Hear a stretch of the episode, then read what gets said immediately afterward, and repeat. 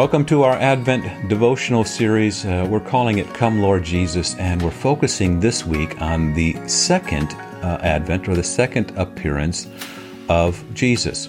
That one day he will reappear and make all things new. But in between the first coming of Jesus in the flesh, where he defeats sin, death, and the devil, and the second appearing, uh, the second Advent, when he will uh, come again with power uh, to judge the living and the dead, to, to bring us to Himself, the new heavens and the new earth, is His continual coming to us, giving to us all good gifts. So we are told to be ready. We are told to be aware. Uh, we're encouraged not to be afraid uh, because we will, uh, when this coming appears, we will be be blessed. So um, let's speak of this uh, coming of Jesus and get an overview of what that would look like from the book of Revelation.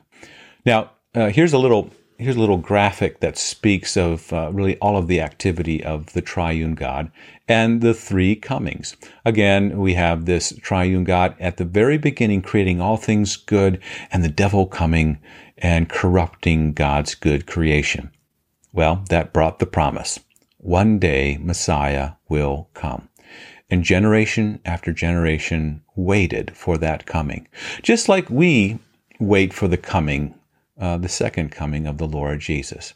Well, we rejoice in the fact that that uh, Messiah did come. He has come, and in his death and resurrection, he has defeated all enemies.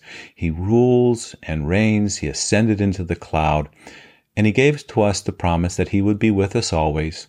He continually comes to us with all of his gifts.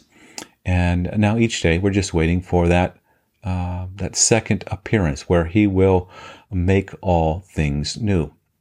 Now there's some troubling times, um, you know, in these days, aren't there? And uh, we're given um, given the encouragement from the scriptures um, that we are blessed. That, as Luke would say in the Gospel, Jesus uh, speaking of the end of time, um, lift up your heads your redemption is drawing near. So these are the promises in these troubling signs of the age. Uh, beware, uh, you know, be aware, be ready, don't be afraid. There's got to be some substance to that, right? What is the hope behind it? Well, we find that in the book of Revelation. Now, again, uh, beware, be ready, don't be afraid, but rather be blessed. Uh, Revelation is that book uh, Revelation chapter 1 that speaks of the blessing. Uh, really, as we read it, uh, we hear about the end of time, and immediately we might sense that, oh, this is a time to be afraid. But if we read it in the right way with a focus on the person and work of Jesus and all of his gifts, we read it and Revelation 1 says we'll be blessed. It'll be full of hope. Well, what's the substance of that hope? Well, Revelation chapter 4 and 5 will talk about how we belong to Jesus. We have been purchased by the blood of the Lamb. And uh, the whole book will speak about how we win, uh, how we have this uh, victor in our brother, the Lord Jesus Christ, the one who uh, has come into this world to defeat sin, death, and the devil. So Revelation chapter 1 begins this way, and it's really a great way uh, to have an anchor as you read this book. Again, um, you know, admittedly, you will read it, and perhaps there will be fear about the events of uh, you know this age, but this again is the, the, the lens that we read it through. Revelation chapter 1 it says, The revelation of Jesus Christ, which God gave him to show his servants what must soon take place. He made it known by sending his angel to his servant John, who testifies to everything he saw. That is the word of God and the testimony of Jesus Christ. And then verse 3 Blessed is the one who reads the words of this prophecy, and blessed are those who hear it and take it to heart. What uh, take to heart what is written, because the time is near.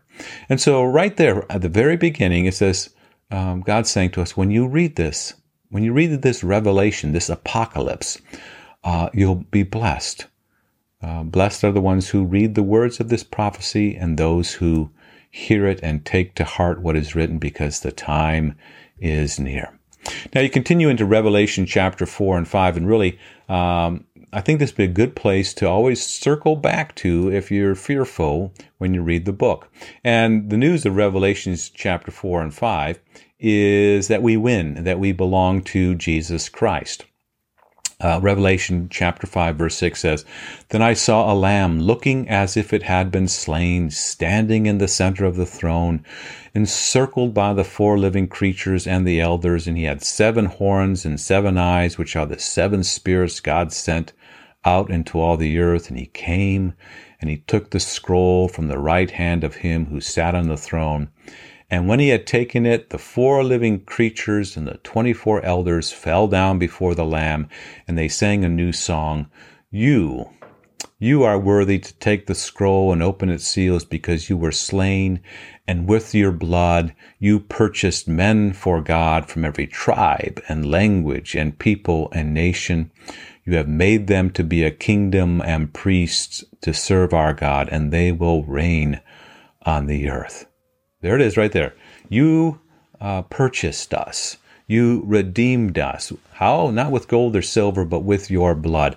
Uh, from every tribe and language and people and nation. And you have made us to be a kingdom of priests to serve our God. And we will reign on earth. Now continues verse 11. Then I looked and heard the voice of many angels, numbering thousands upon thousands and 10,000 times 10,000. And they encircled the throne and the living creatures and the elders. And in a loud voice they sang, Worthy is the Lamb who was slain to receive power and wealth and wisdom and strength and honor and glory and praise. Um, so these angels, right, hearkening back to the spiritual war that Paul says is not against flesh and blood, but against the the forces uh, in the heavenly realms, the spiritual forces of evil. Uh, but we have these angels upon angels, thousand upon ten thousand um, always accomplishing the purposes of Christ. Verse 13 of Revelation chapter 5. Then I heard every creature in heaven and on earth and under the earth and on the sea and all that is in them singing, To him who sits on the throne and to the Lamb be praise and honor and glory and power forever and ever. And the four living creatures said, Amen. And the elders and the elders fell down and worshiped. So again, if you're fearful as you read this book, keep coming back to Revelation chapter 4 and 5. We have this Lamb who shed his blood, who purchased us and redeemed us. Uh, we belong to him uh, no longer to the powers of this dark world, but he has covered us with his righteousness. This blood of Christ is upon us. We are now uh, in his kingdom and we serve him uh, as priest, bringing the gospel to, to others. Now, when you come to the book, you'll see uh, these, these different uh, scenes, these different visions, and all of them are really pointed to this reality that we win they speak of this victory of the Lamb that was slain before the foundation of the world, the triune God working out all of his purposes. And so when you read these uh, different uh, accounts, see them as just kind of the same story told in seven different ways.